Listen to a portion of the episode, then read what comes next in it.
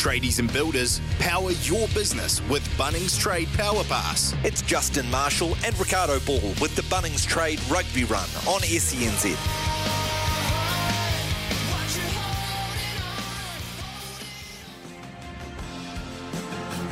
Playing advantage early too. As the Crusaders through Lio-Willie. Now Drummond slings it wide. Mo'unga goes wide. Here's chance early on. And Braydon Ennor's in. What a start. Braydon Ennor. Drummond again. Leave him on the ground, Slings it number off to one. Mo'unga. Strange once again. Patient build up here once more to Mighty Williams. Now here comes Will Jordan. And another try. This time to Leicester. Just relentless, the Crusaders. Really nice pass from Tamaiti Williams out the back, which created the time and space for players to punch in onto the ball. In particular, Will Jordan. Slow ball again. And they will get a penalty advantage.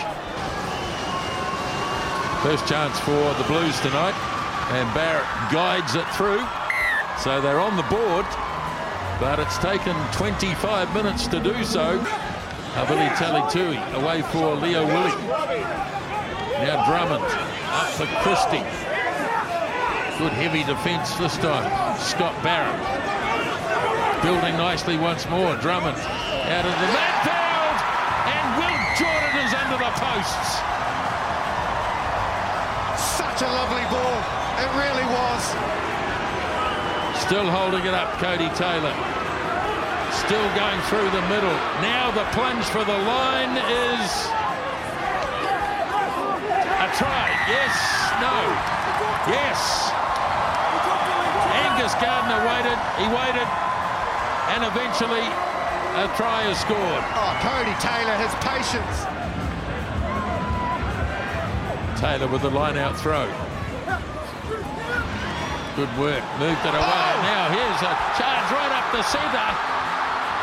Couldn't get the oh! pass. Nuku. What a try. Look at the emotion as well. They're all on their feet here. And why shouldn't they be? This man has set this competition alight this year. And he's done it this evening with a sensational try again. 13 tries, and this would probably arguably have to be the best of them. Choke works it off for Robinson. Now Christie swings it off for Perifeta. Still playing under this penalty advantage. Now a crack at the line, and finally the Blues score a try through Beauden Barrett.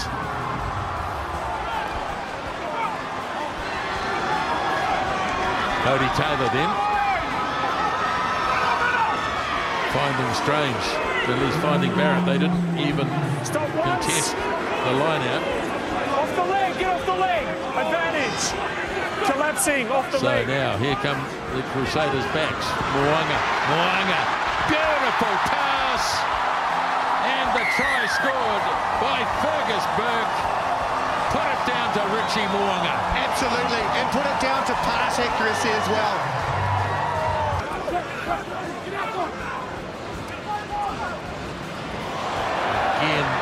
The defence coming up, flying up. Now it's been snapped up by Strange. Crusaders have advantage there, turned them over the again. ground. So Richie Mo'unga bangs it through. And up comes the 50.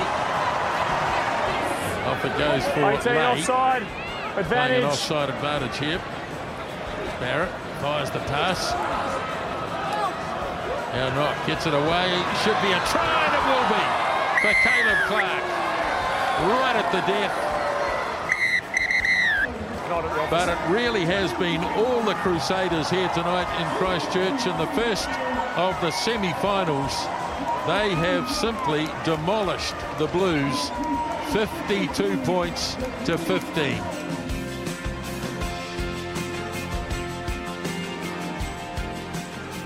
Good afternoon, New Zealand. Dean Butler with you here up until 2 o'clock today on the Bunnings Trade Rugby Run. Give us a call 0800 150 811. Text 8833. Uh, We're talking all things rugby at 12.30. We've got Tony Johnson with his thoughts. Uh, 1 o'clock, uh, Isa Nacewa joins us as well. But as we do every Sunday here on the Bunnings Trade Rugby Run, it is the man himself. I can see him smiling from here. It's Justin Marshall. Marshy, how are you doing, pal? Yeah, good afternoon to you, Dean, and good afternoon again to everybody joining us for the Bunnings Trade Rugby Run. Um, I'm doing really well. It was a very exciting weekend of semi-final rugby and Super Rugby Pacific, uh, and you'd have to say that um, you know it was two conversely different semi-finals. uh, to, to be perfectly honest, like one of them played out exactly how I didn't think it would, and the other one played out exactly the way that I didn't think it would. So what the hell do I know? Um, but yeah, it was really interesting weekend, wasn't it? Oh, it sure was, Marsh. If you've got any questions for Justin, please 0800 150 811 is the number to call. You can text double eight double three. Marshy, I'll start with the Crusaders Blues game. Uh, as a Blues fan, I had I actually had a bit of hope in this one. I thought, you know, after last year's final, this could be a good payback. You know, Crusaders never been beaten at home, so but this could be another chance. But Marshy, just please try and explain what happened because of anything. That's two versus three. That was meant to be the close one. Oh, absolutely, it was. And and like you, you know, my expectations were that this was going to be a real ding dong battle. Mm. Um, probably decided in the last sort of ten minutes of the match, um, if not even into the 80th minute. You know, probably a blue side that you would have to say on paper uh, was stronger when you looked at the All Blacks across the park that they had, and mm. um, you know, the Crusaders with their injuries and the All Blacks they had missing, but yet it was in Crusader land, you know, Orangetheory Stadium, where history shows teams really struggle to win any finals football. So you have to be at your best.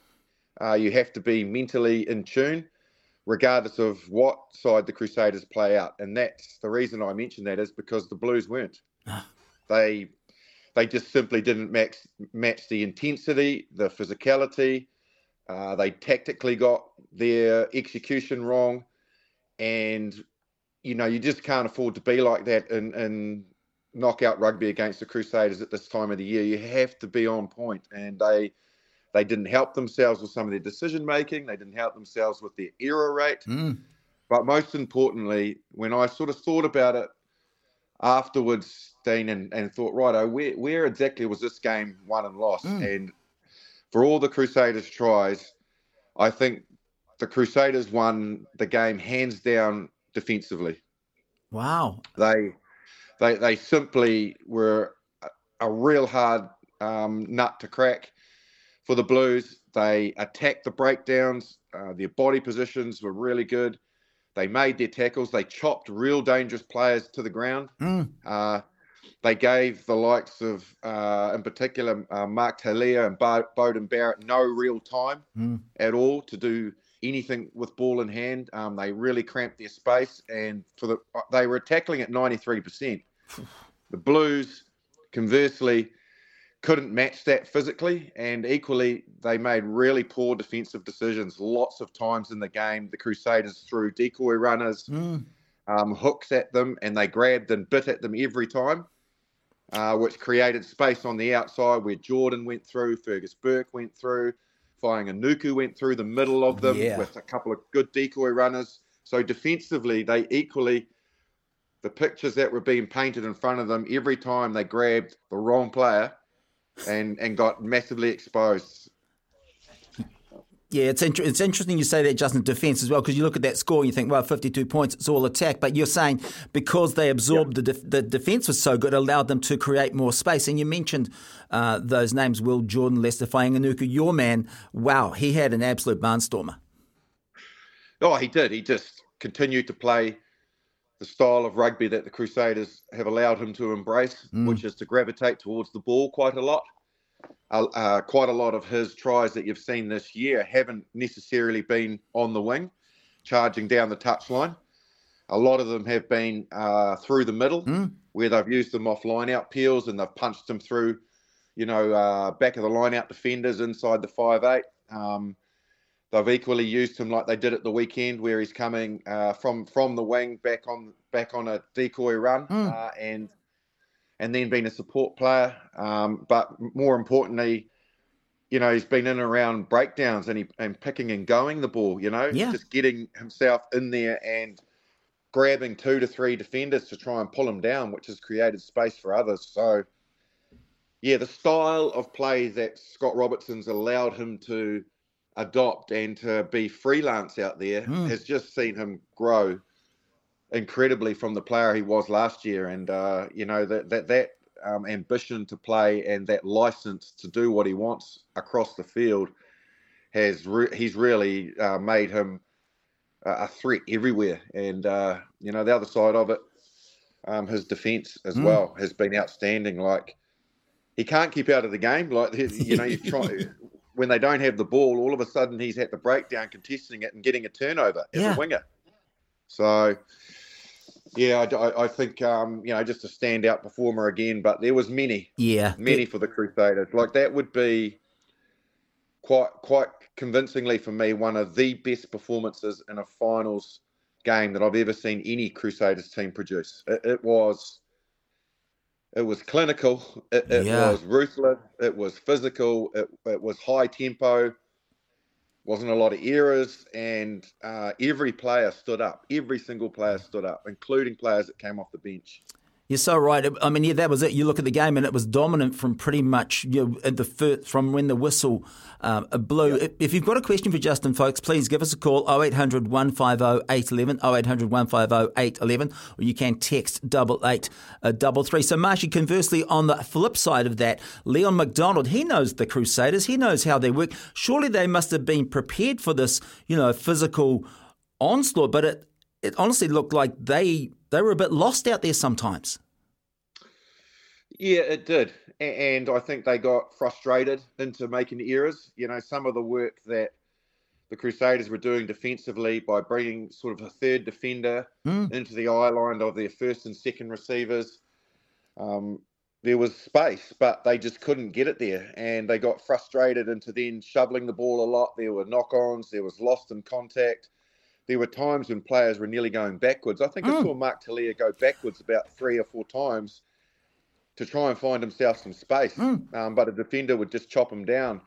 You know, Beauden Barrett at times was sitting in sitting in the pocket a couple of meters back, but he just felt that he couldn't go to a player outside him because all he could see was red and black defenders. Uh, so yeah, they didn't help themselves in that regard. They must have knew that defensive pressure was coming. Mm. Um, like Leon would have known that, and he knows the way they defend to a degree. Uh, but equally, you know, talking to him and chatting to him on Sky Sport after the game, he was pretty honest. And Yeah. what I got out of it, and that was his opening uh, see, uh, question that he got, was what happened out there. Uh, he said, We knew they would bring what they brought to us. Yeah.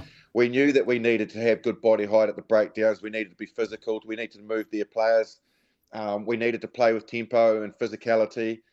And he kept saying, but we didn't, and we didn't, and we didn't. So, you know, my my summary of it is yes, they were prepared. Yes, Mm. he did know what was going to come, but the players on the night just didn't adjust, and and the players basically let him down because they didn't cope. They didn't handle it. Everything, everything he said was, we everything that they did, we knew we, we were expecting, but we Mm. didn't get up for it. Is Yeah. what he said. We just didn't get up for it, and he said that's that's the disappointing thing. We were expecting it, but for some reason we just didn't get ourselves into the right mental space, and we just didn't compete like we thought that we could. And he said, I don't know why. Yeah, well, uh, yeah, understandable too. 0800 150 811 is the number to call if you've got anything you want to ask Justin about the weekend semi finals or indeed the upcoming um, All Black announcement. Please uh, give us a call or you can, of course, text double eight uh, double three. It hasn't taken long, uh, Marshy. He's on the phone now. I, I, I thought he would call today. It's our, our good friend from Christchurch. It's Graham. Graham, uh, good afternoon to you, mate. G'day Dino, g'day Justin. How you both? Good. Yeah, good. Good, good, thanks. Yeah, I, yeah. No, as Justin knows, I saw him at the game, and uh, yeah, I was there, and I have to say that, you know, I agree 100% with what you said about, you know, that could be our greatest semi-final win. You know, if it leaves semi-finals, uh, you know, as opposed to finals, because, um, you know, a week of adversity, and you know, I was just over the, you know, absolutely over the moon. I mean, that was it was masterclass, and you know, the Blues you know, I, I expected a, a, a trench warfare dogfight, mm. um, like Justin did, and probably yeah. like you know, and if we get a five point win, I'll be over the moon. But you know, um, as, as, as, as, as you said, Justin, um, you know, that forward pack, you know, the guys like Christian Lio-Willie and Sione Havili and Tom Christie's been talked about a bit all season. You know, they and Codie Taylor obviously is playing great rugby, but you know they they really produced it against you know a very good all you know all, uh, Blues pack. You know who um, on paper were very strong, and then the backs Richie Mo'unga and Leicester and Braydon. You know they Will were just you know were just unbelievable. I mean the tries were. you know, rugby heaven type stuff. So, you know, I mean, Leon MacDonald, yeah, I heard his comments and, yeah, I mean, he he was he wasn't lost for words, but he was close to it. You know, he obviously knew what was going to probably come, but you know, I don't think they expected that degree of intensity. Maybe I don't know, but it was just fantastic. Well, when you were sitting there watching it, Graham, did you were you surprised at at the Blues getting frustrated into making those errors? Like you know, a couple of their, their I think their first three entries into the Crusaders 22. I think they knocked one on. That one got ripped out by a Crusaders defender. Um, they they they just didn't look as ruthless as you'd expect them to do, to be with that amount of All Blacks in their pack. Like it was bizarre watching it unfold like that. Oh, exactly. You know, I mean, yeah, obviously they lost Patrick Tuipulotu, but we lost Sam Whitelock, and you know, mm. people said a few weeks ago when we lost to the you know, the Chiefs or Hurricanes, one of those ones that were quite close. Oh, you know, Sam Whitelock goes off, and you know, because you think even though he's not the captain, he's such a big part of it. And Ethan Blackadder hasn't played much. You know, it's really awful that he's out again. But you know, you, mm. you you're hoping for them to be back. But then, yeah, then the Blues don't produce it. Yeah, they and I think they've probably got weaknesses in their roster. You know, up front. I know Mark Watson, Watto uh, we all know. Well, um, you know, he said about the front, not the hookers so much, but the props, and you know, um, even with the the decimation of the Crusader props, you know, they um, Oli Jager, you know, hasn't played a lot of rugby this year, but he, you know, he fronted up big time. And obviously, Tamaiti Williams has just mm. played like you know six million dollar man. Really, he's just unbelievable. oh. um, isn't he, Dean? You, yeah, yeah. no, absolutely right, Graham. Hey, look, we've got a stacked show today, my friend. Yeah, so yep, yep. thank you so much for your call, pal. Much appreciated. No, you have a good uh, good day, both of you. Thanks, mate. You right, too. See you. Bye. Yep, Cheers, Graham. There you go with his thoughts. As always, pretty accurate on, on the mark as always, Marshy. We've had a couple of texts here too. One from Andy. Andy saying that was some of the best attacking rugby I've seen in a long time. Absolute champagne rugby. You you, you couldn't disagree with that, could you? No, no, I couldn't. And, and look, you, you have to applaud the coaching staff. And we're not just talking Scott Robertson because mm. he, yeah, yeah, he's the general, but he has really good lieutenants underneath him. Yep. And, you know, they all do their work defensively. Um, you know, Tamati and uh, Scott Hansen and those guys, they're, they're all involved. And you have to look at the complete package that they produce. And, and you know, they're, some of their um, innovations that they brought in, the way they use Fainga'anuku, but you know, equally the the way that they allowed Richie Mo'unga to drift a bit more. Mm. You know, he, he was actually a little bit deeper, and when he was getting the ball, he was getting it quite lateral. And I think only one stage, and I mentioned in the commentary, did they get did they manage to pick him off? And I think it was Riccitelli that got him. Wow! But the rest of the time, because everybody else was doing their roles so good, and this is back to the text um, message on the attack. Mm. Everyone else was fulfilling their roles. The decoy runners were doing their job. Everybody was a threat. When Mo'unga got the ball and was taking that lateral run to find the likes of Ennor and Will Jordan and, and co in space, mm. um, it was because of execution perfection. And the and the coaches have to get massive credit for that. You know, yes, the leadership group and the Crusaders, which is their their drivers, you know, your Mitchell Drummonds and Mo'unga himself and co will have an influence. But equally, the, the coaches have a lot to do with putting a game plan together. So you just have to, that, that's the unity. That's the culture of that team. And that's why it works so well. Yeah, it showed through the year. And you mentioned execution. It certainly was fantastic. Another text is coming here. Marshy, it's from uh, Brad. Uh, Brad says, Is there any way Caleb Clarke can realistically even be considered in the All Blacks squad with All Black squad with the likes of Leicester and Telea available. That's from Brad Marshy. What do you reckon? Well, he's got a lot of competition, hasn't he, now for his spot? Mm. And his massive pos, uh, plus that he has is he's been in the system before. Hmm. Um, he's been under Ian Foster, who knows what he can get out of Caleb Clarke. Mm. So you know that, that that is an advantage over others that haven't been there. Um, Telea obviously went on the end of year tour last year, and Nuku had a little bit of a look um, last year as well. Mm.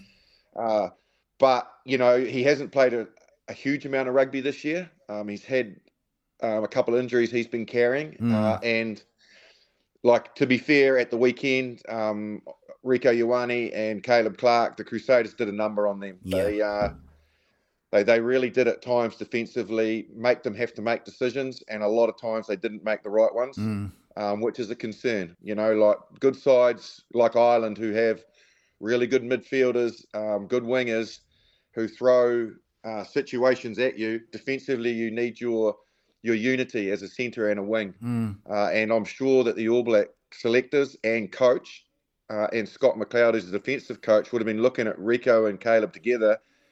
And from what he, uh, if he saw what I saw, it would make me really nervous, and yeah. that won't help Caleb Clarke's, um, you know, opportunity to be selected because mm. in a big, big game, you know, that's when you need your unity. That's when you need to be together. You need to have good partnerships and you need to and you need to be solid. And that was certainly not the case at the weekend.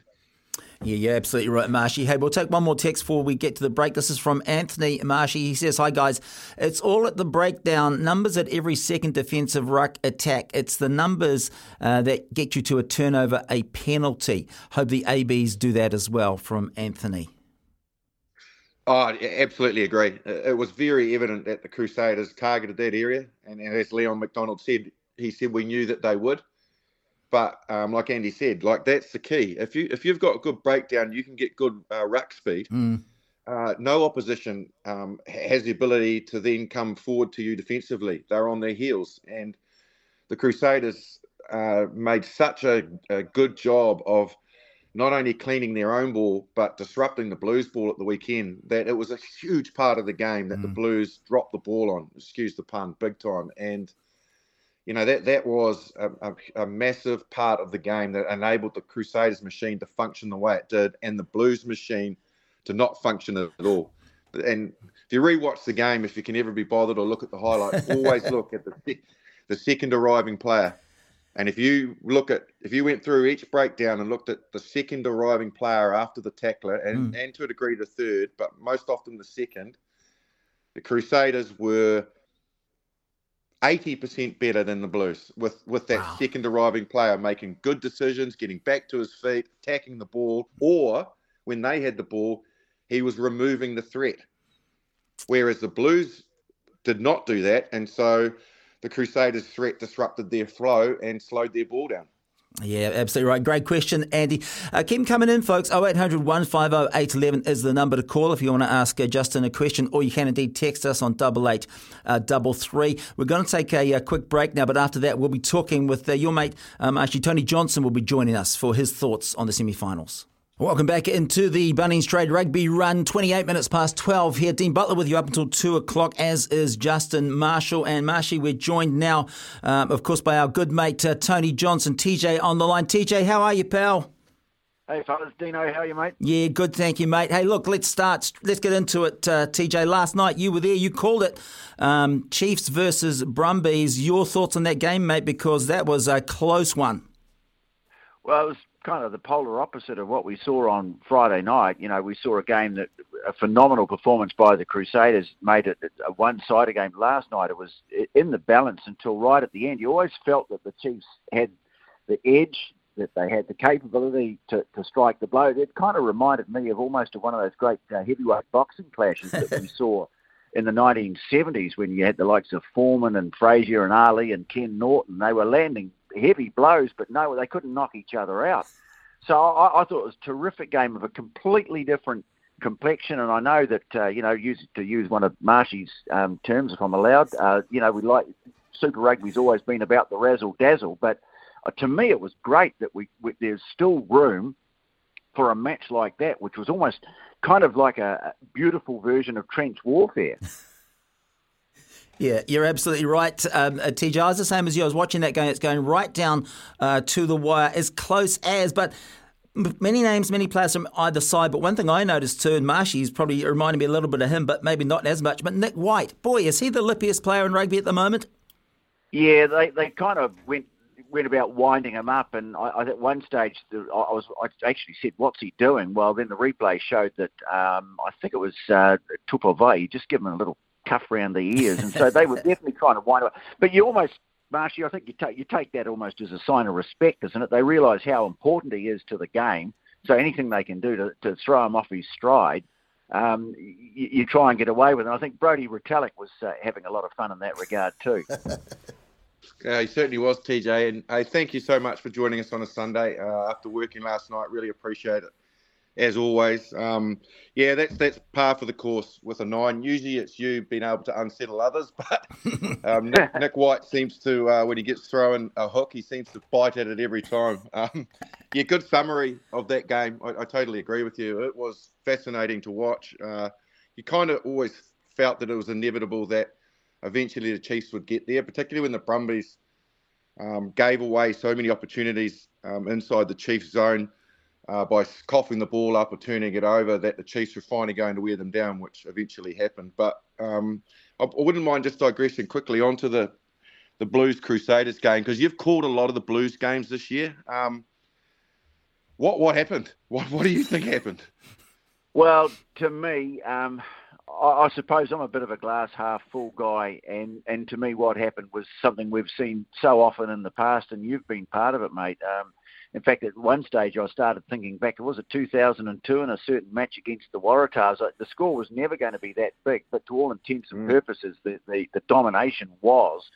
Um, the, the, the Crusaders always, uh, in their great seasons, they pick a moment to, to just make this definitive statement – okay, we've gone into championship mode. And, and that's what happened on Friday night.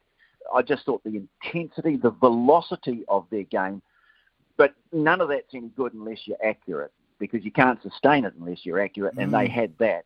And, and the Blues just had no way of dealing with it. Uh, they completely, their, their whole defensive system went off the rails. Guys mm. were making really poor decisions on defence, biting in, uh, rushing up, whatever it was, mm. uh, because they were just completely bamboozled. And and I, I just thought it was an absolutely phenomenal performance by the Crusaders, and they just put the Blues through the mincer. It was a very disappointing way to end the season for them, and for Leon MacDonald to, um, I guess, end his tenure with the Blues, in which they've, they've threatened but haven't quite been able to take that final step.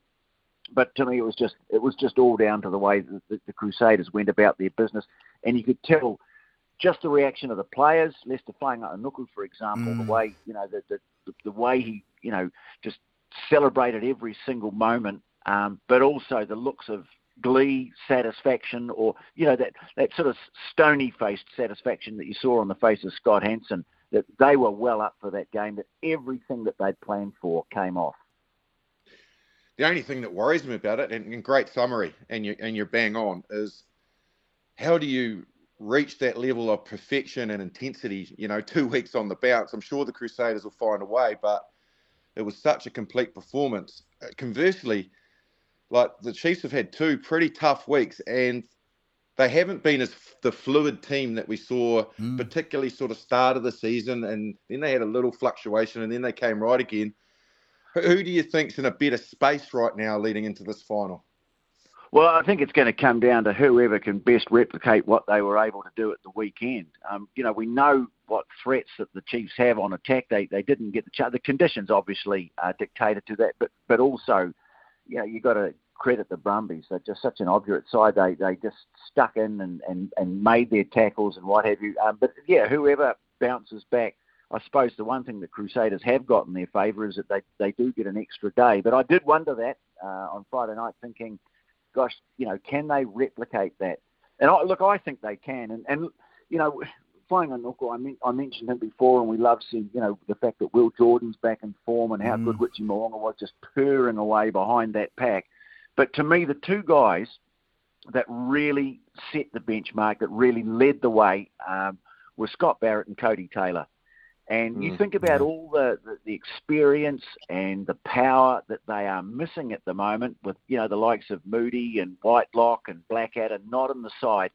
I I just thought it was admirable the way those two guys stepped up and led the way. And, and they'll have to do that again, I'm sure, when they get to Hamilton, because this time, but this time standing in the way are going to be like uh, the likes of Sam Cane, Brodie Retallick, and I'd probably chuck um, Jacobson into that mix as well. I thought he had a tremendous game last night, and and to me that's the fascinating thing about it. And it just it to me, yeah, as I say, to repeat myself, it just comes back to who's best able to to, to, to amp up and, and reach the level that they achieved in in the in, in the areas that won them the game. That um, in the semi final, who can replicate that in the final wins?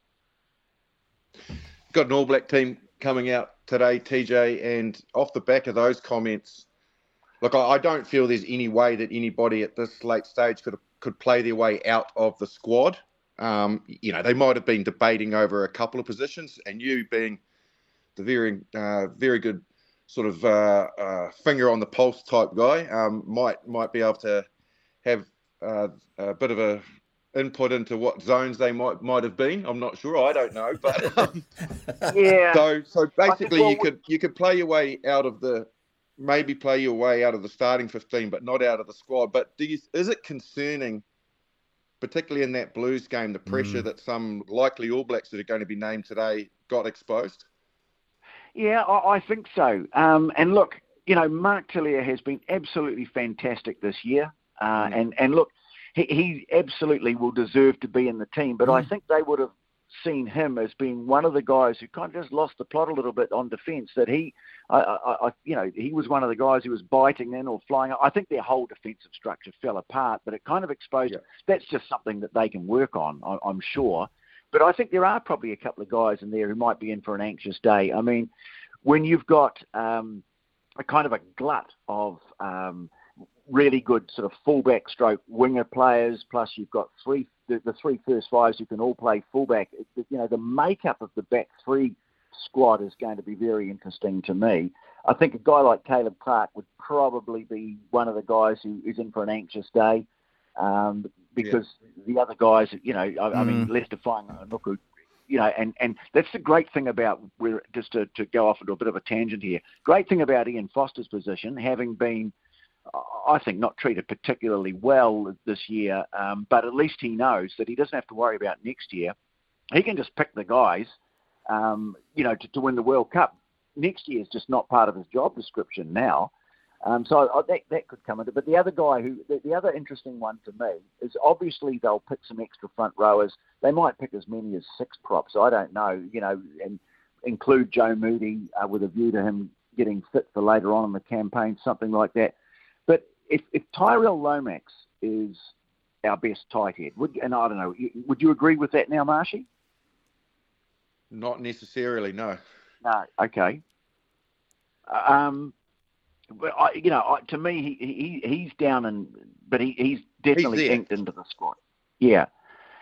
Who's your, who's the other tight head? Because I know that Nepo Laulala has long been regarded as the best scrummaging tight head prop, but has Tamaiti Williams improved his set piece play so much and to be part of, a, of an excellent Crusaders scrum, and they, they can't be an excellent um, Crusaders scrum unless he's doing his job, what he gives them around the field as well, you know, what, does that come into it as well? You know, does, does that Yes. become part of the equation? Yeah, it does, and and and I think he he he could quite convincingly be, well, not convincingly, but could be the best tight end in the country because Yeah. Crusaders scrum hasn't suffered all year, whichever side of the scrum he plays on, and he's got the All Black hooker alongside him as well. Yeah, if he can play both sides, and that that's uh, you know that I, I don't know. I just that that's going to be interesting to me. I think they'll probably with a 36 player squad, they'll probably find a way to include multiple players in in that role. Um, but as I say, he, he he strikes me as a guy who could probably you know play um, both sides, but I think he's a very good tight head prop. And uh, to, to me, that that's going to be an interesting selection. Of course, the other one is is the back three. Um, and, and, and I don't know. You, you obviously you've got Jordan in there. I think Shaun Stevenson absolutely deserves to come into the team. Uh, I think Mark Telea, even though there were a couple of defensive slip ups, so he has improved his defence. To me, you've got you've got compelling form there, and and and, and so you know th- those are guys who, to me, have through the course of Super Rugby, I, I think made a, a pretty open and shut case for inclusion. Yeah, it's fascinating, isn't it? You could even say back four because centre's got to come into the mix, and yeah, you know what's what's Ian Foster's mindset on Rieko? you know, because he can play pretty well on the wing as well. That that that fascinates me. Um, I thought Stevenson um, on a night where it was a game that wasn't open, the work he did defensively, but particularly in the air, we need our fullbacks to be good in the air. The way that he caught a lot of those up and unders, Nic White's box kicks last night in wet conditions, TJ, they would have been really pleased to see that. And equally, I'll, I'll get you to comment on that, but equally, it was fascinating for me to see that, you know, uh, McKenzie moved to fullback, Beauden Barrett started to move to fullback. Uh, you know, are the All Blacks thinking that way, or are they going to select fullbacks in their position, which would be Jordan, to a degree, will be Jordie Barrett and where they think he plays, um, and obviously Stevenson. Yeah, um, Jordie Barrett's form at, at the moment, he, to me, just looks a little bit out of sorts. Uh, but I, I, you know, class a permanent thing. I, I don't think that's a, a long-term worry. I think he'll he'll come right. I think there's just been a few frustrations there, but I just get the feeling the way uh, um, they were talking early on in the season that they they maybe see Jordie Barrett more as a midfield back uh, at, at the outset. Uh, mm. You've got three teams who can all play fullback. But you, you, think back to 2011, and one of the keys to the All Blacks winning uh, in 2011 was what they did with the wings. And they put Cory Jane on the wing and, they, and put um, Richard Kahui on the wing. Now, Richard Kahui has never been a fullback, but he's got that skill set, their ability to cope with the high ball. And I think when, when you think of the, the way that teams play, the way that the South Africans, you know, heavily reliant on on a, a, a kicking game, uh, the kicking mm. game of the Irish. Uh, you could probably even put Dupont, the French, in there as well. I think the ability to, to rotate between fullback and wing, I, I think that's an asset. It, it, it's not a confusing factor. So uh, I just think to have the, the, the, ability to switch between one and the other. McKenzie was another one too, um, Justin, in that game last night. Um, I just thought, uh, you know, he played a pretty measured sort of a game that was required of him. Uh, they kept it yep. pretty simple. Yeah, there were a few wraparounds and whatever, but he stuck he stuck to the program. But then was just able to come up with that moment of magic late in the game. And uh, you, you, mentioned Stevenson there too. Um, I got the feeling that, that the pass leading up to the Retallick try, the pass that he got when he came into the line after McKenzie had made that break, the pass wasn't quite where it needed to be. If, it, if the pass had been where it needed to be, he, he, he would have scored that try. But as it was, mm. he managed to take in a difficult pass, keep it going. McKenzie somehow ended up with the ball, and Retallick scores. And I, I think it's just little moments like that. It, it's not a it's not a searing 50 metre break or a you know, sidestepping his way through the middle of the park or anything. It's just those little touches that he can provide a, a, a pass or a supporting act. To, me, he, he, is a very good footballer. TJ, um, great analysis as always, mate. I'll ask you a fan's question here. Are there, and from listening to you boys, it sounds like there's going to be one bolter Tamaiti Williams. Is there anyone else going to be named tonight as a bolter, a real bolt, like an outside left fielder? Well, I don't know whether the term even applies anymore. Mm. I hmm. mean, you know, you think back to the days, you know, I'm sort of old enough to remember Grahame Thorne being picked out of club rugby to play for the All Blacks. That's a bolter. Mm. Um, and, and, some odd ones over the, over the years. But um, no, I mean, put it this way. Anyone who comes into the team will, will, will know who they are. Gotcha. Uh, look, there's one name I would chuck into the mix. Okay. And I, I don't know what you think of him, Marshy. Uh, to me, that the the number six is, is still the great unsolved question mark. You know, that mm. obviously Kaino was such a great player in that position, and we haven't really found anyone to replicate that. Uh, we, and we, have tried a few. Um, obviously, you know, Frizell's in the mix of it. Jacobson, although he's been playing at eight, he, he could do it. Papali'i could do it. But I, I really every time I see Samipeni Finau play, I like him more and more what he brings to the game, and I'm just wondering whether if there's going to be a real bolter, whether it, you know, I don't know. This this stage, maybe not, but at some point, if he keeps going the way he's going, he will be an All Black. I'm just not sure whether it's now. Yeah, absolutely, and and he does remind you, doesn't he, of the way that Frizell plays, but just with a slightly different set of, of skills. He plays a bit wider, um, so he could come into the mix. Um, still a bit green, but the talent is, is absolutely there. But before we let you go, though, TJ, um, it's going to be fascinating that All Black naming tonight. But equally, there is a Super Rugby final. You'd have to you'd have to arguably say the best two teams um, over the season are in that final. Uh, you've done again a lot of their commentary, both sides. Um, but but uh, what what in your mind um, is the team that's going to win that final next weekend in Hamilton? Yeah, this is the dreaded question, really, Marsh. You think, yeah, think this one is a better one of you. You're welcome. You, you can, you've got a, you've still got a very good pass, haven't you? and and you've got 40 seconds to answer it, TJ. Go for it. Oh, good. Well, if I keep waffling, maybe I won't actually have to come up with a definitive answer. Um, look, I just the Crusaders have got it. It's in their DNA. Um, but this is a very good Chiefs side, and I just guys like Cane and, and Retallick. I, I, look, to be honest, I can't, I can't pick a winner. I, I really can't, and that's the beauty of the game. I, I just think it, it, it's it's wide open. But if the mm. Crusaders can play anything like the way they did last week, then yeah, I, would probably pick them to win it. But no, I, I wouldn't put a cent on this game. It, just either way, and, and you know, what a great thing, and they are the best two teams, so that's the best part of it. That's sure. Um, hey, much appreciated, TJ. Enjoy the rest of your afternoon, man. Right, pleasure, guys. The uh, Tony Johnson with his thoughts. We'll be back uh, with more of your thoughts and texts as well after this break. 10 to 1 here on SENZ. Dean Butler with you here on the Bunnings Trade Rugby Run along with Justin Marshall. Marshall, we just had a good chat with uh, TJ. We've got another one coming up with uh, Isa Nacewa after 1 o'clock. He mentioned Samipeni Finau as a possible bolter. Do you see that as a, a possibility?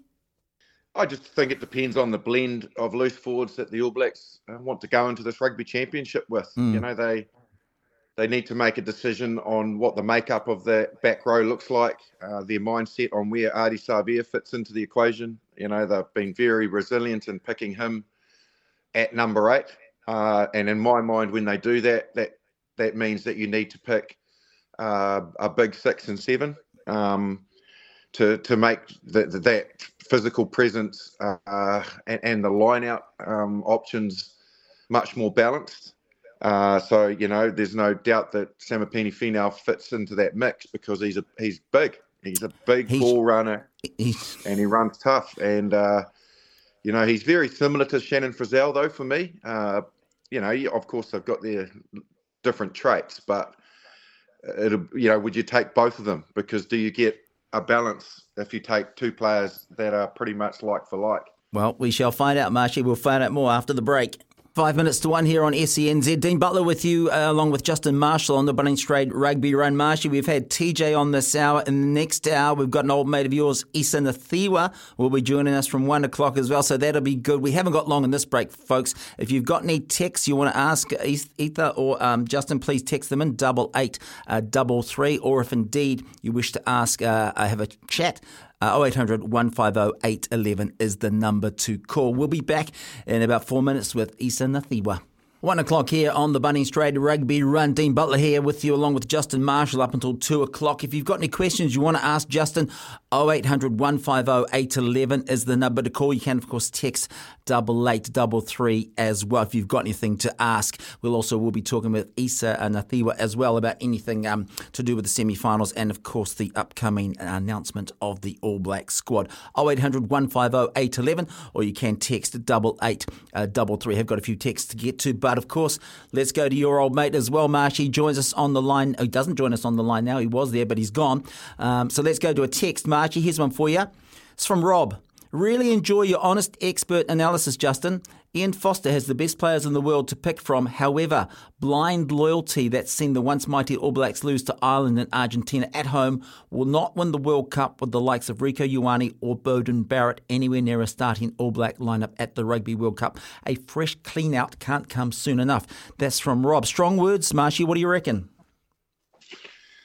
Look, I, I, I tend to um, agree about uh, having the courage to pick some players that the rest of the world um, haven't seen. And I think I've been banging that drum all year. And like Rob, I feel that the, the All Blacks need to have the ambition uh, at this Rugby World Cup to play, mm. um, to, to change their game plan, which has been well and truly documented that it's been worked out. Probably even since the 2019 Rugby World Cup, where Oof. consistently we've started to get beaten. Yeah, um, there hasn't been a massive exodus or change of players uh, since then. Um, the odd one, of course, after World Cup 2019, but that, that's a long time ago now. And yeah, unfortunately, the nucleus of the squad and the consistency of the players being selected haven't offered us anything different in game plan or attack. Mm. So, you know, you, you you throw some players in there that uh, are in form um, that the rest of the world haven't seen a lot of. It changes the dynamic of the squad and the side, and they can not necessarily have to maybe start a test match um, in their first inclusion in a squad, but it puts pressure on the current players. Uh, and if they still don't perform and things don't change, then those players have to be given an opportunity. You've just got to have them in the squad, and that takes it, t- it does. It takes courage to pick them um, and, and believe in them. And yeah, that hasn't been happening recently. Yeah, you're absolutely right. Another one here from Ken. Uh, along those lines, we've mentioned Caleb Clarke this morning. Hi, guys. The thing with Caleb, he's a proven All Black, and quite simply, Leicester isn't. And Fozzie and co, I think, will go with Caleb. Do you think that's what's going to happen there, Marshy? Because that is a big talking point, too. Yeah, again, it's it's uh, it's about what uh, the selectors and the coaches know, um, and when when when they have the ability to be able to choose a player that they know a lot about that they've had in the environment, that helps. Uh, but again, you've got to make sure that you're not you're not picking a player um, on where they have been. It's where they are now. Mm. And when you look at the now, that's that's what you need to base your selections around. It's like there there are cases of players um, that you could go back to in history that you could say, yeah, those players got selected because the coaches knew that they could get the best out of them. Mm-hmm. I think of Frank Bunce, for example, who he played good rugby for North Harbour and, and, and that, but you know he probably wasn't playing well enough. But, but in particular, Laurie Mains and John Hart knew that they could get the best out of him, so selecting him wasn't a problem for them. Mm. Um, if you look at the current group, uh, probably Dane Coles fits into that mix. Yep. Um, a, a, player that hasn't really played any rugby this year, uh, but I would imagine Ian Foster knows exactly what the, they, they would get out of him should they put him in the squad. Mm. Uh, but I don't think Caleb Clarke fits, fits into that category. He's not seasoned enough. He's not been there enough. So he has to be playing well. And and the argument is, is he playing better than Leicester Fainga'anuku? Is he playing better than Mark Telea, Shaun Stevenson, um, Emoni Narawa? Is he playing yeah. better than those guys at the moment? And, you know, there's plenty of debate about whether that is the case. And that's the thing I think they've got to look at. Good questions, Marshy. Good questions. And thank you for that uh, question too. Um, Ken, uh, 0800 150 811 is the number to call. You can text 8833. We have got uh, a caller on the line, Marshy. It is Mark. He joins us now. Mark, good afternoon to you, mate. G'day, Dino. How are you? Yeah, good. Uh, g'day, Marshy. How, how are you, mate? Hey, Mark. What's your What's your question? Hey, what's your question, Marky? I had the auntie on Friday night, Marshy. Um, you said to me, you you're at the game early. I said, I also always go to the game early, Marshy. Hey, um, on what what would you do? Who, who would you pick at number seven of the All Black uh, selectors? Would you pick um Tom Christie?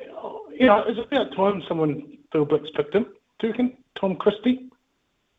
Yeah, look, Mark. Um, absolutely, it was good bumping into you at the weekend, and you're dressed up to the nines in your in your red and black. So. Uh, there's no doubt who you were supporting, but um, absolutely. Look, I think this is the big debate at the moment, mate. It's about what mindset the All Blacks want to have in terms of of an open side, and, and whether they want to pick a player that will cause disruption at the breakdown. And there's no doubt that Tom Christie's probably the best in the country at that um, at the moment. I do believe that probably one of the best forwards on the park for the Blues at the weekend um, was Dalton Papali'i.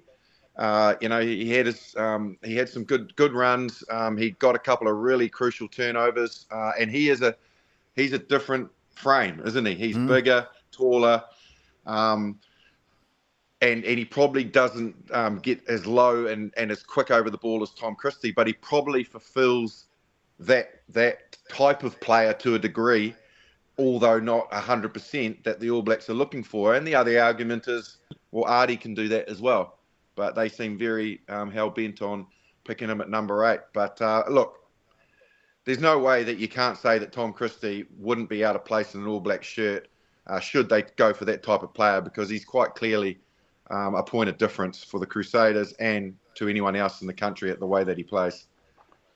Thank you, Marcy. That's fantastic. And um, he's just like a he's just like a Matt Todd, isn't he, or Tom Christie? You know. Yeah, yeah. He very, very, very much like Matt Todd, and, and very, he reminds me a lot of uh, a guy that I had played a lot of rugby with in the seven jersey. And actually, funnily enough, until Razor moved there and we changed the dynamic dynamic of our back row. You know, Razor moved from number eight or blind side to open side, where he made a really good fist of it and ended up being an All Black for it. But before that was Angus Gardner. He was that type yeah, of player right. as well. So the Red and Blacks seem to be able to produce them.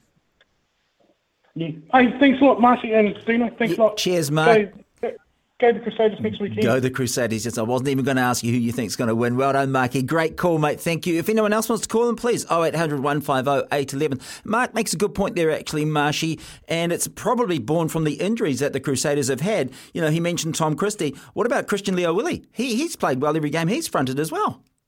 Well, look, you know, there's a, there's a guy that you, you that you could have in your squad. Uh, no, when you when you think of the fact that it's whether or not they're going to pick injured players, the All Blacks today. Mm. Uh, if they're going to pick Ethan Blackadder and, and Cullen Grace, um, because they know that they will get some rugby championship out of them at some stage, mm. then you know maybe he he's a bit far fetched. But if they're not if they're not willing to pick them and then pick them in their Rugby World Cup squad, uh, you know what's the harm in that? Yeah. You know if you if you're only going to get one game out of those injured players, why not see what else you're able to utilize. You know what you're going to get from Ethan Blackadder and Cullen Grace to a degree. Mm. Um, you know, so why not give uh, Samipeni Finau and Christian Lio-Willie an opportunity, uh, maybe even a Tom Christie, because uh, you, have got you've got to find out, and mm. and the Rugby Championships probably a better time to find out than the Rugby World Cup. Um, so uh, yeah, look, um, I, I certainly felt that he's been probably one of their most important players, given mm. the injuries they've had in their back row. He's just super consistent. He runs hard. He plays hard. He's explosive. He tackles like a demon. Yeah. He hits breakdowns. Um, you know, you, you, wouldn't look. I I wouldn't be disappointed if he was in the conversations. Mm. And and I thought his combination with uh, Sione Havili Talitui at the weekend. I thought those two guys, and then you could throw Christie into the mix. That loose forward trio was outstanding at the start of the year, mate. Mm. I guarantee you, when they went into that preseason training in late or mid December and into January after the break, and you looked at that loose forward mix that the Crusaders have, mm. Christian Lio-Willie and Sione Havili Talitui, I'll give you the tip, would have been happy to get three or four games it's, max. Yeah. And, and probably quite quite a bit of time off the bench would have would have been what they were thinking. Yeah. And this, this the, you know, obviously the latter, um, Christian Lio-Willie, um, because Havili Talitui was injured for a bit, uh, you know, he wouldn't have dreamed to get the game time he's got. And man, has he thrived. Oh, that, yeah, you're 100% correct there, and you're right. They would not have expected to get this many games. Uh, we have got a few calls lined up, actually, Marshy. First one in the gun is uh, Dean from Dunedin. How you doing, Dean? You, what's your question for Marshy? Oh, mate, can the Crusaders just go to the World Cup? You know, like, is, is, is that outrageous? Like, who? I mean, I, I was I, had a bit of money invested as you do at the start of it on who you think is going to be in the final. I had the, had the same money invested last year, and the referee mucked it up on half on full time. He should have given the Chiefs a penalty to go down the other side of the draw, but he didn't. But it worked out this year, thank God. But for me, it wasn't. The way they play is just it's almost expected, but they hadn't had an 80 minutes like that until Friday. And the bit that really stood out for me, and this is what I don't understand these people that don't like Razor Robertson. Like they, they, and these are rugby people. I, I can't figure it out because he has the ability to turn people that those names you've just mentioned. He knew they were mm. ready. Otherwise, he's putting needles into Blackadder and bloody Whitelock to get through that game, but he didn't need to. So they, honestly, they you could just how can the Blues? I mean, they're going to get a couple of All Blacks, aren't they? But really, They had 14 under Grant Fox selecting them. It was ridiculous. And they just don't play like you want an All Black jersey to play. Whereas the Crusaders do, week after week, month after month, year after year. It'll be five more years before the Blues beat them now. Look at the depth they've got now. We've got names that you just mentioned that Oh, you did right. A couple of games, they'll be over the moon. They're just happy to be in that environment, mm. and they'll be an All Black one day, barring injury. You know, send the lot. Just send them, and the coach. Just, just make it easy. Make it good to watch. If nothing else, at least make it good to watch. Yeah, Dean. Look, you're right, and you know what? What you want is when you have big games. Um, you, you want your players to bring the intensity, the ruthlessness, to be able to go out there and be at their very best individually, but also cohesive as a unit. So in their mini units and their partnerships, and then collectively as a team. And when I look at the weekend, the, the number that uh, Christian Lio Willie, Tom Christie, and uh, Sione Havili Talitui as a loose forward unit did on our current All Black back row to a degree of Sotutu, Akira Ioane, and Dalton Papali'i is incredible because you're talking about basically guys that haven't been in a black shirt who went out there and as a unit just lifted to a level that you would expect of a test player and their test players didn't and it's that's the thing that worries me like those guys if they want to be all blacks in a game like that they need to front and they got completely outplayed Absolutely, they did. And it's called quarter final coming home or go into a semi final. You can't turn that around, Justin. You know it. You've been there. They just don't want it bad enough.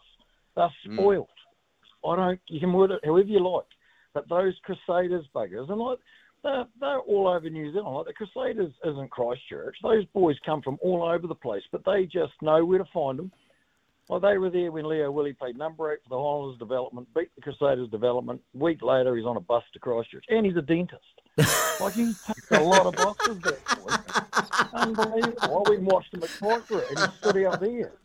Oh, Dean, that's okay. Dean, thank you so much for your call, mate. Much appreciated. We've got a few to get through. And wow, you can't, it, it doesn't hurt to have a dentist in the side, that's for sure. Let's go to uh, Murray. Murray, thanks for holding, mate. What's your question for uh, Justin? No problem. Uh, Justin, look, we've got three very good locks. You've got Retallick, Whitelock, and Barrett. Um, what this mucking around with Barrett at six? when, where do you see that?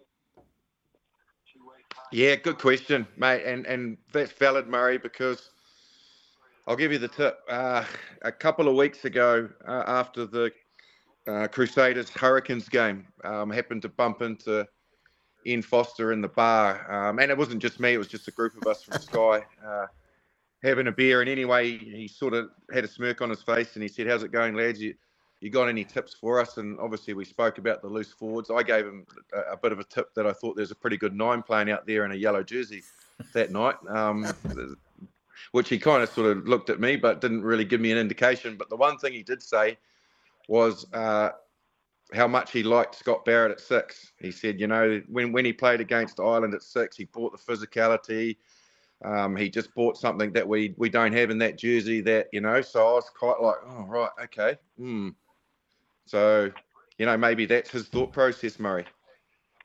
Oh, thank you. Yeah, because we do have, uh, you know, several good sixes in the country. So yeah, yeah, it's bit tough, for them, isn't it? Well, it is, but man, like you know, when you think of the locking situation, you know, um, it, it's like the way that Barrett played at the weekend, I thought he, he was simply outstanding. And um, man, he, he put some big shoulders on at times when he needed to. He he cleaned some rucks, and uh, obviously he's, he's good around the park. Uh, and again, it's just about that balance, isn't it? It's like, uh, uh, are we? This is my question, Murray. This is what I want to throw out there to people: is are we going to again put a player in the in the starting team out of his normal oh, position oh, no. simply because we feel that we need to fit him in? Well, it hasn't worked in the past for Massey. oh, no, good stuff, Murray. Hey, thank you so much for your call today, mate. Much appreciated. Oh, that's brilliant. You're absolutely right. That that certainly touches a nerve with a lot of people as well, Marshy, playing players out of position, especially in big games. Look, the phones are running hot. We've got another one here as well, uh, Justin. It is uh, Finn from uh, Whakatane. Finn, good afternoon to you, mate. And uh, what's your question for Justin? Yeah, good afternoon good afternoon, Justin. Hey, look, I've I've got some real concerns over Beauden Barrett and that, um, you know, for the Blues and the All Blacks, he hasn't been able to control a game or change a game for a couple of seasons now, and he, you know, he's not playing behind a terrible forward pack. He's mm. for the Blues or the All Blacks. Um, yeah, I've just got some real concerns. I can't even find a place for him in the 23, the squad, of course, but when you've got McKenzie and Mo'unga and and that, I just can't find a place for him in the 23 when you've got fullbacks and wings covered as well. Um, yeah, real concerns over him. Yeah, Finn, and I think that's that's valid. It's been um, heavily debated, hasn't it, all, all season about um, how Beauden's going to fit into this mix. Uh, you know, he, he's been and could still be a world class player. I, I, guess the hard thing for me is say we get to a, a Rugby World Cup quarter final, um, which they say is highly likely going to be against South Africa uh, and Richie Mo'unga goes down, um, do do we have the faith and trust in Damien McKenzie? Has he played enough big international rugby? Has he been on the big stage enough that he's the guy that you would trust to slot in in that 10 jersey and get the job done for us in a quarter final? That that's kind of what, what, what I need to ask myself. You know, is that trust there? Should we lose that that guy that we've relied on the whole tournament? Think about 2011, was it, where we lost um, all of our tens. Mm. I mean, we ended up with Beaver. um, so, but yeah. you know, like, what what do you think, Finn? Would you would you be comfortable well, to say, right, oh, I can't fit Beauden into the 23, but I'm happy that Damien McKenzie takes that jersey?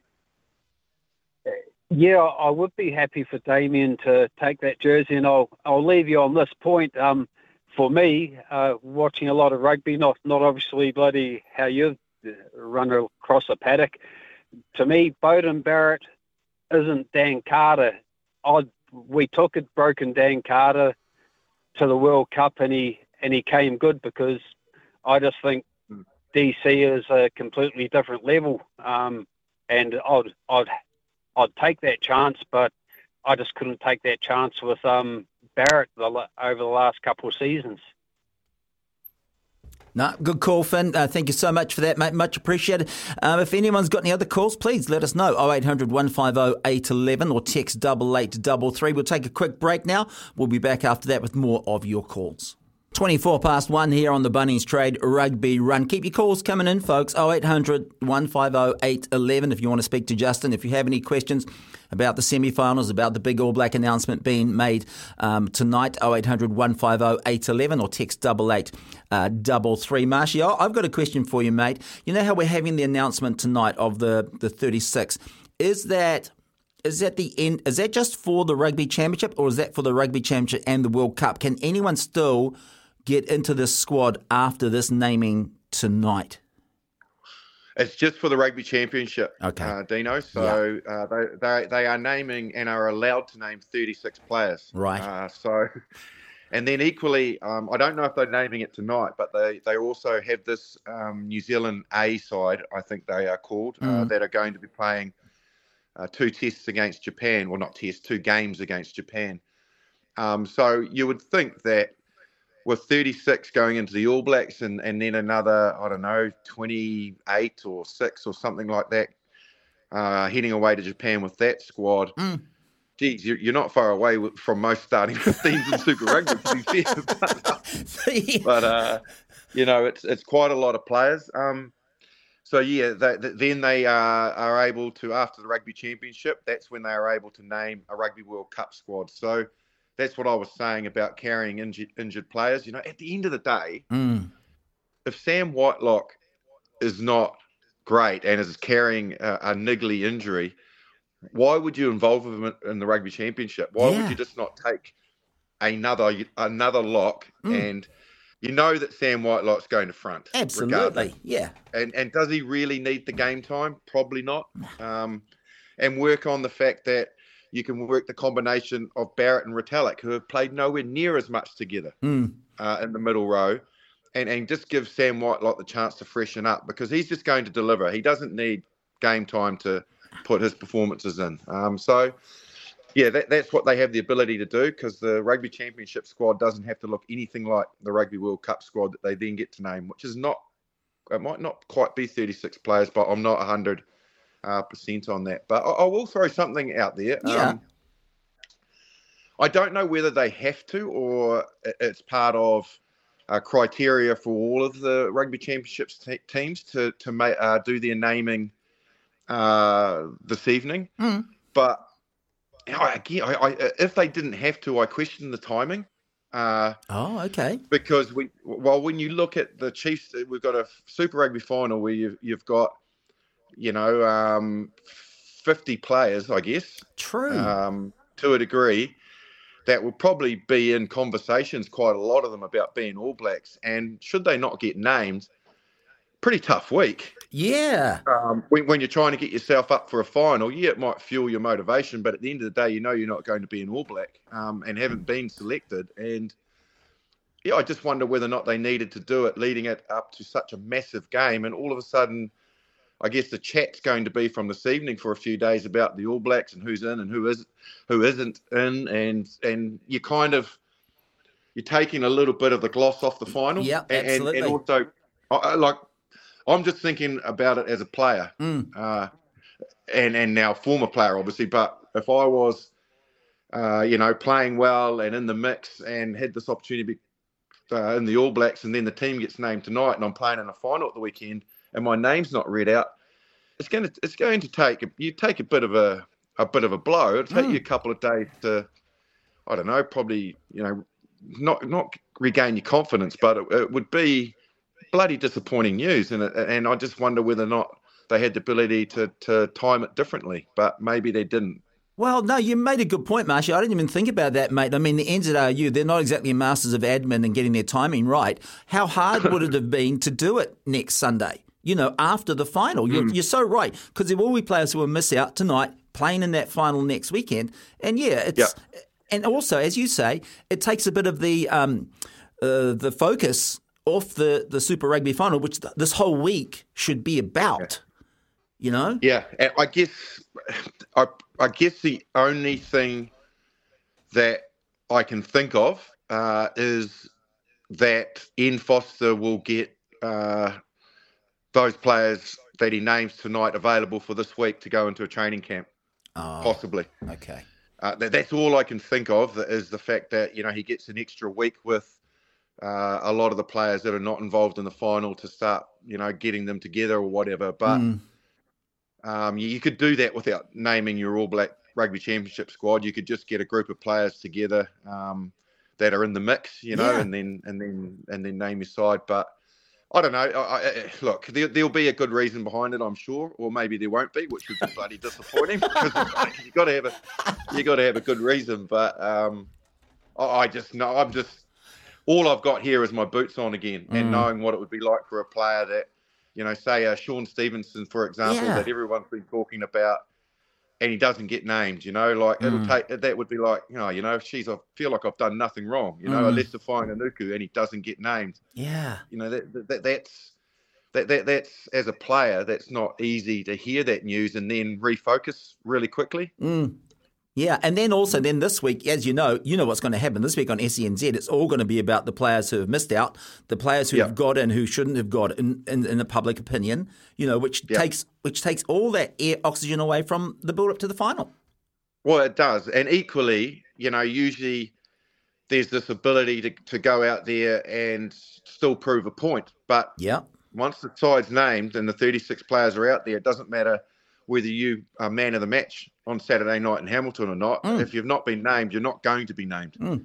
And, and and that's just the reality of it. So, yeah, I, I feel like I, I've been involved before with where they've done that way back in the past. Mm. And, um, you know, whilst you were still playing, you're still in the finals. Uh, you know, you feel that your your your gloss has been taken off it because ultimately it's what you work towards. And a lot of the media te- attention is to a degree Mm. focused on Yep. the All Blacks when it should be totally focused on the final. Yeah. Smacking um, into matchups that they've got. And, Yeah. Wow, we've got Damien McKenzie up against Richie Mo'unga. You know, could this be for an All Black spot? Blah, blah, blah. You know, it just, I don't know. It- it- No, like, probably if they did have a, if, if they didn't have a reason, they'll find one. So- I'm kind of leaning to the I've don't have a reason camp. Yeah. Um, Keep your calls coming in, folks. 0800 150 811 if you want to ask Justin anything about the semis on the weekend or the upcoming final or indeed the All Black announcements tonight. Uh, keep your texts coming into double eight double three. Marshy, I want to ask you one about the uh, Crusaders um, against the Blues the other night. To me, it, and I read a bit in the paper today, it was like, you know, the, the article said like before the game, the, the Blues were all in the change room, but they're kind of a bit scattered out. Whereas when they cut to the, the Crusaders change room, they're all in a big circle, just like a, like a one, like a, a combined unit. And it's like when I watched the game, to me, sums up with that pass that in or through to to Jordan. He didn't even look. He just had to know Mm. and trust that he was going to be there, and bang, he was there. Yeah. No, they, they, they just came together so uh, well as a unit, didn't they? Uh, the Crusaders, like in terms of the, when I say unit, people goes, what does that word um, mean? It's Mm. like you have these little mini units in the team, you know, um, and that, and that's you know your your halves, your, your nine and your ten, and then your your centre combos, your loose forward trio, whatever it might be. So a- as combinations, they just came together so well. Everybody knew the game plan. Um, everybody knew where they wanted to attack the Blues and how they were going to go about it. Mm. Um, like I said, it, you know the the key the key to rugby that I you- that, that you um, eventually get your head around and learn. You know, the further into the game you go, uh, is you you always have to be a threat of receiving the ball when you when you're an attacker. Mm. Um, if, if you are being so, for example, being uh, you are actually a decoy runner, but you don't run with the purpose that you're actually going to receive the ball. You don't run the line as hard as what you would run it if you are not going to receive the ball. Then the person that is going to receive the ball is compromised because the defender's just going to not consider you. Mm. You could just see, like when Leicester Fainga'anuku went through, that the the line that Jack Goodhue ran, ran created the opportunity because he ran so hard, like he was going to just get a little short pass, and then it went behind him. Mm. Boom, you know, sucked into defenders. So yeah, back to your point. Everybody functioned within their mini units really well, and then the team itself all were on the same page. Mm. And you know, I, I looked at the Blues changing room. Uh, we got footage, and I don't know if it shows all of the footage Okay. uh, during our halftime at Sky, but it showed Leon MacDonald talking. But the looks on the faces of the Blues players Mm. that you could see and on the far side of the circle because you couldn't see the other faces because their backs were to the camera. Yeah. They their eyes were wide open and no one was really, uh, you know, they weren't grabbing each other and pulling each other in, Mm. and they were just standing there with their eyes wide open, and listening to what he was saying. And no doubt he was ranting. Yeah. he wouldn't have been happy. I wouldn't have been happy. I would have been kicking tears in Yeah. that changing room. Yeah. But the players didn't have the body language of, right, we've got to get up, we've got to get up, we, we can get this back. They didn't have that look on their face, and uh, you certainly can't argue that the uh, Crusaders didn't because man, they were up for it. Yeah, they sure were. And that's that's uh, great observations too, Justin. Hey, keep your calls coming in, folks. 0800 150 811 or text 8833. I've got about four texts from Dino to get through, Justin, after the break. Uh, we'll take a quick break now. We'll be back after this. 138 here on SENZ. Dean Butler with you on the Bunnings Trade Rugby Run today with Justin Marshall. Please keep your calls coming in, folks. 0800 150 811 is the number to call. 0800 150 811. If there's anything you want to ask Justin about the semi finals uh, on the weekend or the upcoming All Blacks announcement tonight or anything to do with the rugby at all, he's more than happy to have a chat with you. 0800 150 811. Or you can, of course, text double eight uh, double three is the number to call on that one. Double eight double three. Um, a couple of texts have come in here. Here's one for you, Amashi. Uh, it's a it's a common thing. The number nine seems to get subbed off about the sixty minute mark. Are you a fan of this or not? No, I'm more of a fan for getting the feel of the game. Um, should uh, it be quite noticeable, but that the opposite opposition have be, been doing quite a lot of defending, bringing a fresh set of legs on at nine and just offering something different to the defence is always good Mm. uh, because it, it obviously with them being fatigued, it makes them a have to think, but b have to consider a different type of threat. Uh, um, because when you have two players that are, that are different in that regard, um, it it offers that variation. Uh, but equally, I also feel that um, should the game be quite tight, Mm. Uh, and you've got world class players that have been around in, in tight games or test matches, whatever it might be, any game, uh, that that know how to drive a game in that last 20 minutes, then there's no harm in keeping them on. You know, like for example, uh, Aaron Smith, um, they seem pretty regimented in trying to bring him off in the last sort of 20 to 15 minutes down Mm. there at the Highlanders, but. You know, with the greatest respect, for Folau Fakatava doesn't have the game management or the experiences Mm. Uh, experience of Aaron Smith, and I just wonder why they were doing that at stages. So um, I'm not a fan of it being premeditated. No. Mm. Yeah, I, I agree with you too, Marshy. I, I don't like it. I, I can understand if they're you know injured or they have to go, sure, but otherwise, I'm more than happy to keep them on as well. And sticking uh, with the number nines as well, another text here saying, Justin, the All Black squad has been announced tonight. Who do you think will be the three halfbacks that they go with? Yeah, I, I've been quite, I guess, vocal in the fact that I, I feel that we need a, a foil to the three incumbents um, now that we've lost TJ Perenara, obviously. But in saying that, we don't know the conversations that, that the All Black selectors have been having with him Mm. um, and where exactly he is at and whether he would be right for a, for a Rugby World Cup. Um, so, yeah, my, my, my mindset is along the lines of we need to have uh, two and one, and and that uh, that one has to be a a, a Kurbalo uh, Fakatava style player. Mm. And I think the guy that's been the most consistent and playing the best this year has been Cam Roigard. So, I, if it was me and I was looking f- from it from a form perspective Mm. uh, and also combinations, you know, Brad Weber's played a lot with Damien McKenzie. Yeah. Uh, and you know he has also played with Richie Mo'unga. I would probably go for um, Aaron Smith, Brad Weber, and, and Cam Roigard. Okay. Um, that's just my opinion. Yeah. That's just what I see from that jersey and what I think would be best suited to the All Blacks. Uh, but you know, again, I wouldn't be disappointed if Finlay Christie or Folau Fakatava got named. But my three are those three. Great call. Well, there you go, folks. Uh, give us a call 0800 150 811 or text uh, Justin here on double eight uh. Got one here from um, Dean as well. Scott is the next captain at Bloody Lock. Please, no more out of position selections, Marshy. Yeah, no, I, I agree, Scott. You know, like at the end of the day, um, sorry, who was the text Uh? Dean. Dean, yeah, sorry, Dean. Um, about Scott Barrett. Uh, you know, we've we've got to get this mindset that we we pick players where we're going to get the best out of them, uh, and and where we know their their I guess their function is at its at its ultimate. And you know, my mindset is we've got three world world class locks Mm. and and that's that's a great position to be in. You know, when you you've got Whitelock, Retallick, and Scott Barrett. Mm. Not all three can start. Okay, that's fine, but you always carry a lock reserve. You Yeah. know, and there's no harm in giving guys more time. You know, like we have the ability to move players around um, in the sort of uh, last quarter of the game, but ultimately, you know, what I'm saying is if Sam Whitelock's your starting lock and Scott Barrett starts on the bench. Um, you know, the yes, that's hard on him because he's playing such great rugby, but you know that you only have Sam Whitelock on for 45 minutes or Brodie Retallick, Mm. and he still gets 35 minutes or even 40 minutes if you decide to make that shift at halftime. Change the picture again. You've got a guy playing in the right jersey.